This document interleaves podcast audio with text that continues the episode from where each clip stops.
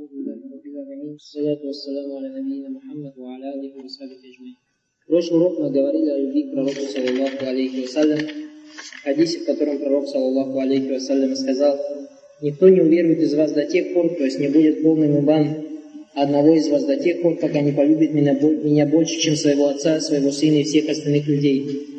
Однако эта любовь иногда может привести в гулю, то есть преувеличение, когда человек до того любит, что это начинает ему вредить. То есть он думает, что он любит, на самом деле он не любит той любовью, которой положено любить. Положено любить. В основном это касается любить пророку, саллаллаху алейхи вассалям, порицаемой любовью. И сегодня мы этот разберем, начало, ну, как этот вопрос в шариате, основываясь на хадис пророка, саллаллаху алейхи вассалям, который передал Умар ибн Хаттаб, да будет доволен им Аллах, он слышал, что посланник Аллаха, саллаллаху алейхи вассалям, сказал, «Не превозносите меня подобно тому, как христиане превознесли Аису, сына Марьям, ибо я только раб, и поэтому говорите раб Аллаха и посланник его». Первый вопрос, который затрагивается в хадисе, в этом хадисе, это что подразумевается под превознесением, так как пророк, саллаллаху алейхи вассалям, сказал, «Не превозносите меня, подобно тому, как христиане превозносили Аису».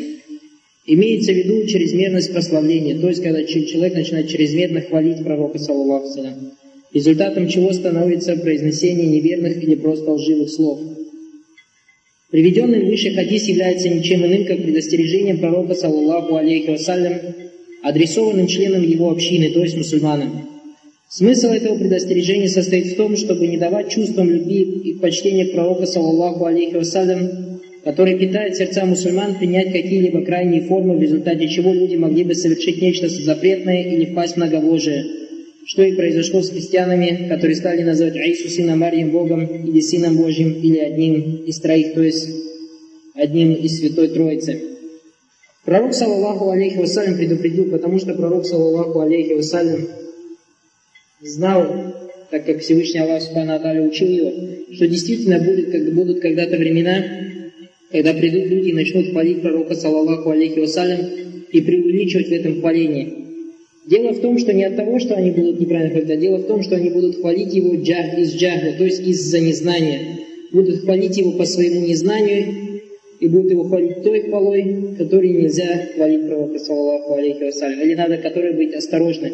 И причиной это является, скорее всего, незнание. Потому что человек, знающий, как надо любить пророка, саллаллаху алейхи вассалям, он знает, что есть определенные условия, о которых мы говорили на прошлом уроке. То есть это относится любовь к пророку, саллаллаху алейхи вассалям, тому, что человек, который любит пророка, саллаллаху алейхи вассалям, должен любить то, что и любил пророк, саллаллаху алейхи вассалям, должен следовать ему, должен любить быть похожим на него во всем, начиная с внешнего вида, кончая видами ибадата, которые совершал пророк, саллаллаху алейхи вассалям, а не просто-напросто сидеть и говорить, что наш пророк был самый хороший человек и так далее. Пророк, саллаллаху алейхи вассалям, запретивший мусульманам превозносить себя, сделал это не просто так из смирения. То есть не из-за того, что пророк, саллаллаху алейхи вассалям, был очень стеснительным, очень смиренным человеком. Как, например, когда одного из нас кто-то, например, хвалит, и мы, может быть, стыдимся, говорим, да нет, это не так. Нет, пророк, саллаллаху алейхи вассалям, не за этого так запретил превозносить его или хвалить. Это означало, что подобные действия запретны с точки зрения установления шариата. То есть пророк, саллаллаху алейхи вассалям, запретил, так как это запрещено по шариату. Во многих хадисах содержится сообщение о том, что пророк, саллаллаху алейхи вассалям, не только отвергал подобные восхваления и испытывал к ним отвращение, но и выражал свое порицание тем, кто делал это.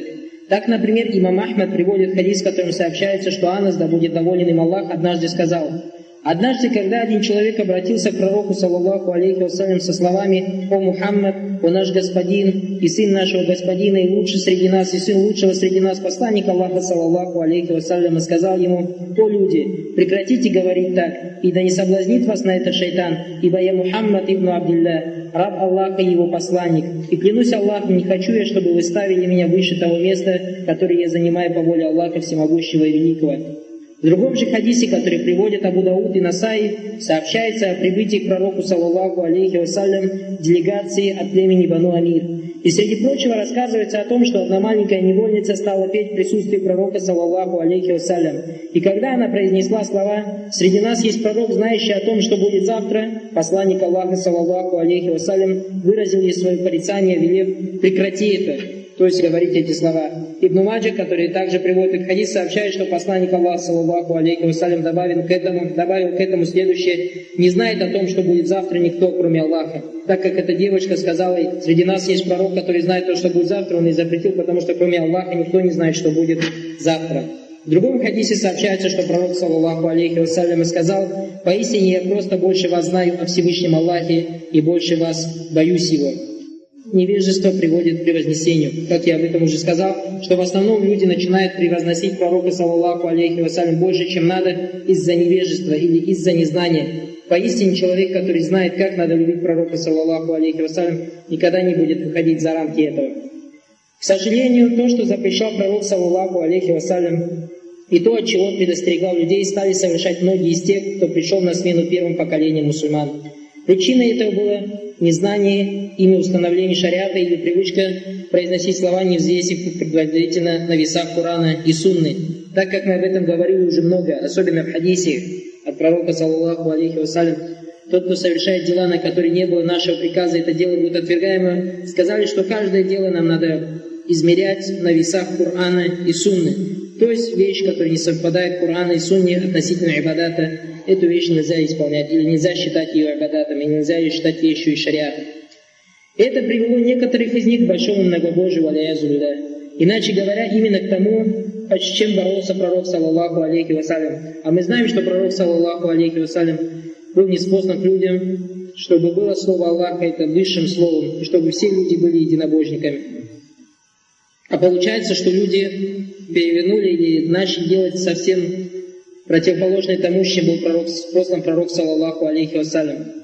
Это привело некоторых из них к большому многобожию, то есть лишнее восхваление пророка, саллаллаху алейхи вассалям. Иначе говоря, именно к тому, с чем боролся пророк, саллаллаху алейхи вассалям, от чего он был послан спасти людей, и с приверженцами чего он сражался, то есть с мушриками. Примеры этого можно обнаружить в некоторых стихотворных произведениях, посвященных восхвалению пророка, саллаллаху алейхи вассалям. Так, например, Тасида Бурда, Лаш, ее автор пишет, это Тасида, которая очень распространена среди многих суфийских течений. Также это, как наши СНГовские страны тоже туда попали. Особенно на Кавказе, в Чечне, Дагестане, Абхазии. Вот эта бурда, например, есть такой у них обычай, называющийся маулидом. То есть маулид это когда люди справляют, например, собираются, как у нас, например, вроде бы, как сказать, как было в советские времена, обмыть. То есть, когда у нас люди, например, когда был любой праздник, говорят, это дело надо обмыть. И вроде этого есть у нас на Кавказе, и есть немного тоже, по-моему, в Узбекистане эти вещи. Как вместо обмыть, говорят, надо прочитать маулид. И составляют некоторые какие-то стихотворения, восхваления пророка, саллаллаху алейхи вассалям, и начнут, начинают петь эти песни, считая то, что за это они берут хаджар.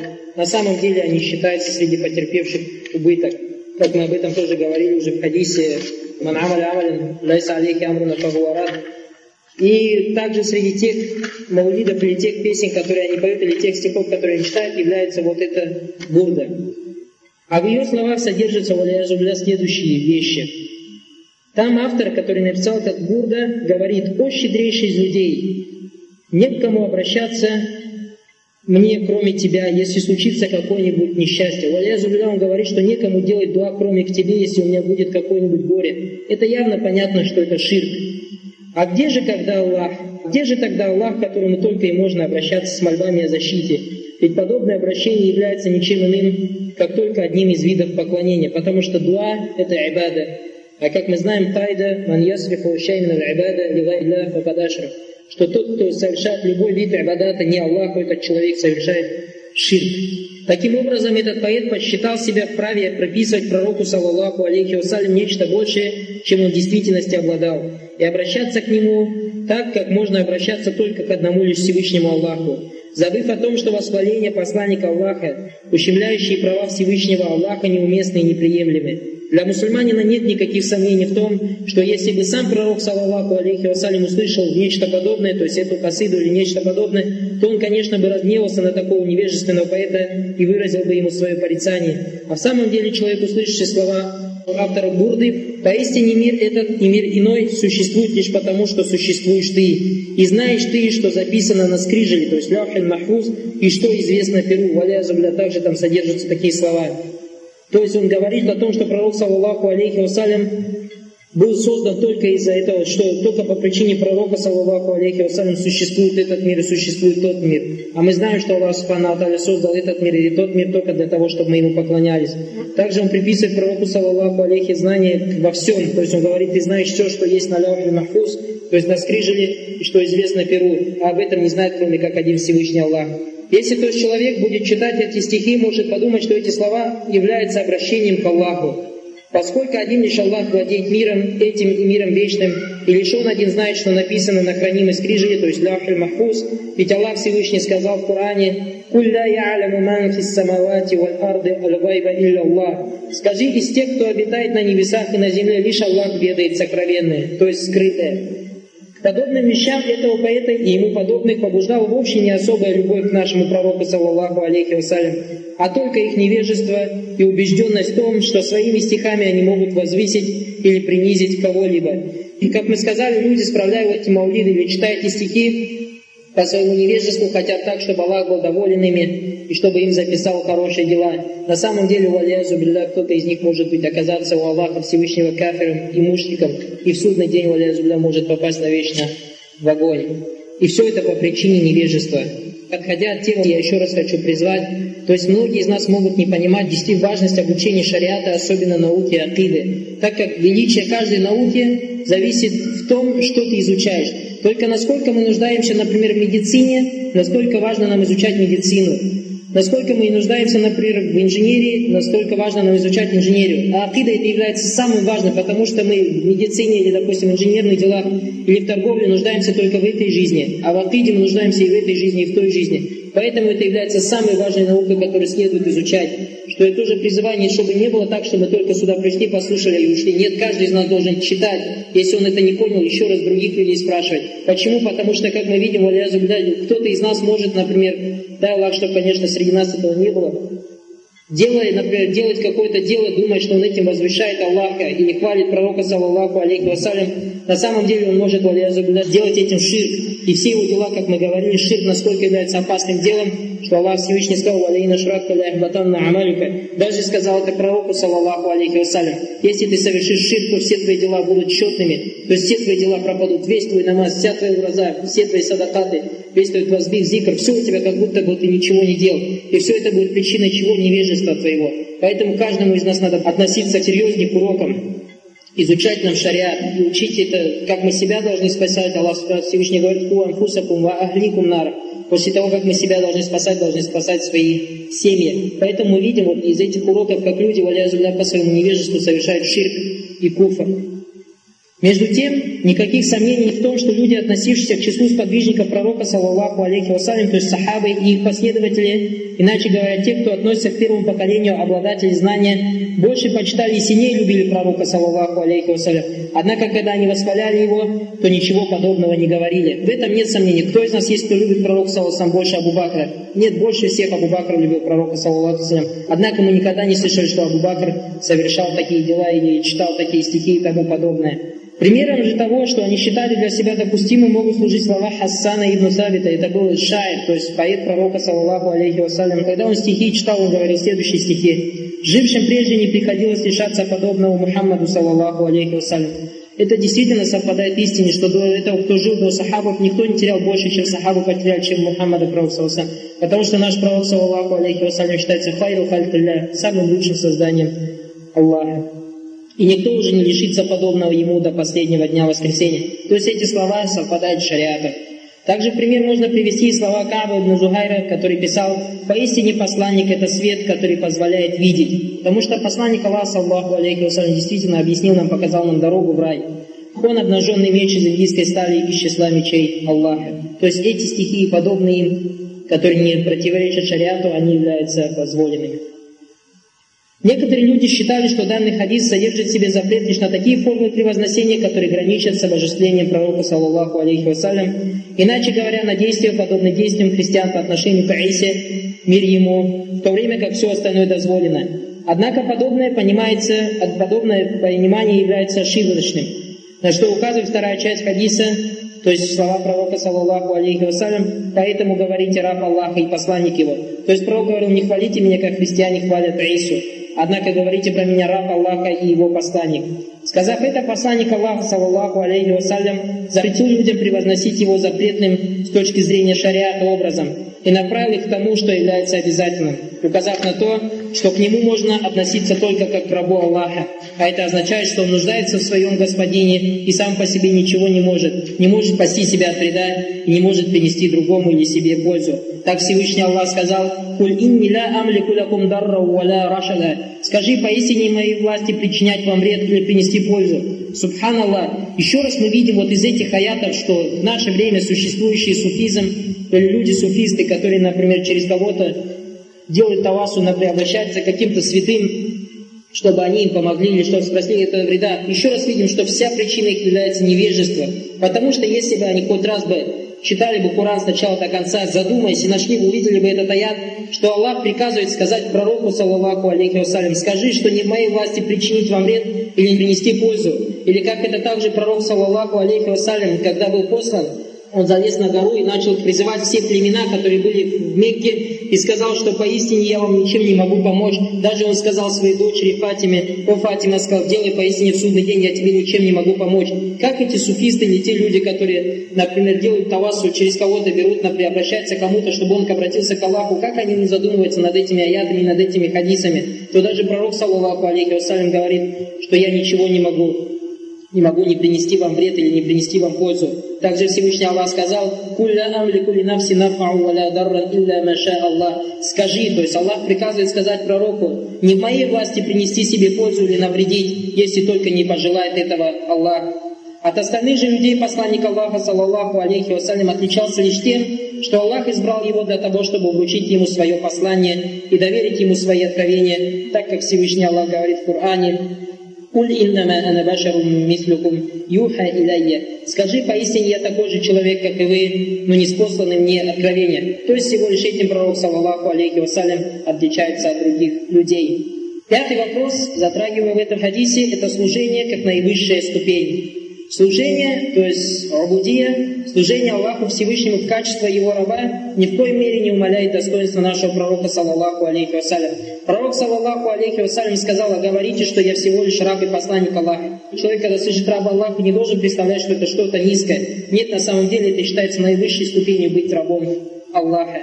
Ибо подобное служение является высшей ступенью. Для человека быть рабом Аллаха значит обладать чем-то наиболее ценным, а именно поэтому Всевышний Аллах назвал всех своих пророков рабами, служившими Ему, и воздал им за это хвалу. Так, например, Анухи Всевышний Аллах сказал, «Факаззабу абдана» посчитали они ложью слова раба нашего, то есть Нух, алейхиссалям. Всевышний Аллах также сказал об Ибрахиме, Исхаке и Якубе, «Васкур айбадана Ибрахима ва Исхака ва Якуб». О Сулеймане и Аюбе Всевышний Аллах также сказал, «Ни'маль ак», прекрасный ак. Также Всевышний Аллах назвал ангелов своими рабами. Всевышний Аллах сказал, «Баль айбаду мукрамун» суре Ал-Амбия, ведь они рабы, которых он почтил. То есть мы видим, что это не является унижением. То есть это действительно является унижением, то, что они низки перед Всевышним Аллахом, но это не означает то, что они среди других созданий являются низшими. На самом деле они являются наивысшими созданиями. Так Всевышний Аллах воздал хвалу, кому пожелал из созданий своих во многих других аятах Корана, называя их своими рабами. Ибо поклонение Аллаху и служение Ему и было тем, ради чего Он создал людей, и это угодно Ему, как мы об этом сказали, что Аллах создал этот мир и тот мир только для того, чтобы люди поклонялись Ему. То есть, если Аллах создал для этого, значит, это является наивысшей целью или является наивысшей обязанностью людей это поклоняться Аллаху. А тот, кто выполняет все обязанности, тот является как наилучшим созданием. И последний вопрос, который затрагивается в этом хадисе, это прикрывание путей, ведущих к совершению грехов. Этот хадис указывает на одну из основ шариата, суть которой состоит в том, чтобы перекрыть пути, ведущие к совершению запретного. Как это говорят в шариате, термин шариате или усули фикхи, говорят это садду зарая. То есть закрывать любой путь, который ведет к чему-то запретному. Подобно тому, как пророк, саллаллаху алейхи вассалям, например, запрещал оставаться наедине с посторонними женщинами, чтобы прикрыть все пути, ведущие к прелюбодеянию, точно так же запрещал он все и то, что могло привести к нарушению величайшего из запретов, иначе говоря, к многобожию. И подобных примеров много. Всевышний Аллах нам, например, в Коране говорит, «Валя так зина» и не приближайтесь к зина. Не говорит, не делайте зина. Значит, нам надо сторониться всех путей, которых нас, например, приводит зина. Например, Пророк, саллаллаху алейхи вассалям, запретил нам казав, например, что о чем мы дальше вот скажем, хадис про Каляна Аллаху Яхуда ван Насара тахазу кабура амбияихи масаджида. Аллах проклял евреев и христиан за то, что они взяли могилы своих пророков мечетями. Почему? Потому что это тоже является минсад зарай, то есть закрывать то, что приводит к запретному. Что люди, если будут читать намаз в мечети, в которых есть могилы, один раз они могут попросить у этого мертвого и думать, что здесь баракят есть. Потом начнут просить у этого мертвого и так далее. То есть это приводит к ширку. Поэтому у нас много-много хадисов пророка, которые из этого баба или из этого раздела, то есть саду зарая который нам запрещает делать то, что нас приводит к более худшему. И этот хадис тоже является, который мы сегодня разберемся и разбираем Минбаби Зарай, Минбаби Садду Зарай, то есть из того раздела, который закрывает нам то, что приводит к запрету. То есть не надо преувеличивать восхваление пророка, саллаллаху алейхи вассалям, чтобы это не привело нас к более худшему, как сегодня мы привели примеры, как это делали некоторые писатели, как делают многие суфисты. Между тем известно, что чаще всего к этому приводит возвеличивание личностей и превозносение праведных людей из числа пророков, знающих, то есть алимов, людей, близких к Аллаху и так далее, независимо от того, выражается ли это видение неумеренных восхвалений или же каких-либо иных действий. Как мы это валязубно видим, также касается уляма, ученых. Кто-то, например, ставит своего имама, например, люди, которые придерживаются какого-то мазаба. Никто не говорит, что надо придерживаться мазаба, однако ты должен придерживаться мазаба как говорится в Фихудуде, то есть определенных границах. Если твой имам, например, говорит слово, противоречащее пророку, саллаху Коран или пророк, должен оставлять, должен брать слова пророка. А на самом деле, как был один из ученых, который был более позднее, как Хадафов, анафитских ученых, который сказал, если слова нашего имама, говорит, для асхабина, те, кто асхабы, это как наших имамов говорят, это действительные слова, даже если им противоречат Куран и Сунна. То есть он имел в виду, что, например, если Куран и Сунна противоречат, то имеется в виду, вы не так понимаете Куран или вы не так понимаете Сунну. Однако слова имама это действительные слова. Валязубля это вот вещи, или это называется натиджа таасуба. Натиджа таасуб, то есть мы видим, как семена или зерна того, что выходит, потом плоды вот этого тасуба, или когда человек до того держится за мазаб, не то, что за мазаб держится, восхваляет своего имама, говорит, что любой, кто противоречит, то есть он говорит, например, если он шафи, только имам шафи сказал, ему говорит, имам Абу Ханиф сказал, нет, говорит, шафи сказал, имам Абу Ханиф неправильно. Все, кто противоречит имаму шафи, или все, кто, если он шафи, то они не правы говорят. Даже кто говорит, что даже пророк, если говорит, это ведь, наверное, это хадис даид, говорит, или еще что-нибудь, валя все это приводит, вот это все это называется садду зарая. Поэтому нам надо закрывать эти пути. И надо быть осторожным, потому что все четыре имама нам сказали эти слова или подобные этим словам из Асаха хадис по мазабе. То есть, если будет хадис достоверный, это мой мазаб. Также это, вот как мы сказали, акиде, также это касается фитхи и других муамалятов. Последнее чаще всего находится в выражении в почитании могил возведение над ним мечети и куполов и покрывание их всевозможными покрывалами, от чего особенно настойчиво предостерегал людей посланник Аллаха, саллаллаху алейхи вассалям. То есть, если умрет какой-нибудь праведный человек, строит над ним могилу и начинает через него говорить. Сначала не делают люди через него таласу, ему не поклоняются. Сначала говорят, здесь есть баракат, потому что этот человек был праведный. Потом со временем начинает через него Аллаха просить, потом начинает и у него самого что-то просить. И от этих вещей нас предостерегал пророк, саллаллаху алейхи вассалям. У Бухари и Муслима приводится хадис, передаваемый со слов Айши, да будет доволен ее Аллах, сообщивший, что незадолго до своей смерти пророк сказал, Аллах проклял иудеев и христиан, которые превратили могилы своих пророков в места для совершения молитв. Айша, да будет доволен ее Аллах, сказала, он предостерегал людей от повторения того, что они делали. В Сахихе Бухари приводится другой хадис, который передается со слов Айши, да будет доволен ею Аллах, она сообщила, что одна из жен пророков рассказала о церкви, которую она видела в Эфиопии, упомянув о ее красоте и изображениях, находящихся на стенах этой церкви, то есть иконы. Услышав это, пророк, саллаху алейхи вассалям, поднял голову и сказал, когда у людей этих умирал кто-нибудь из праведников, то они строили над его могилой храм и украшали его изображениями. Поистине такие люди относятся к числу наихудших созданий перед Аллахом.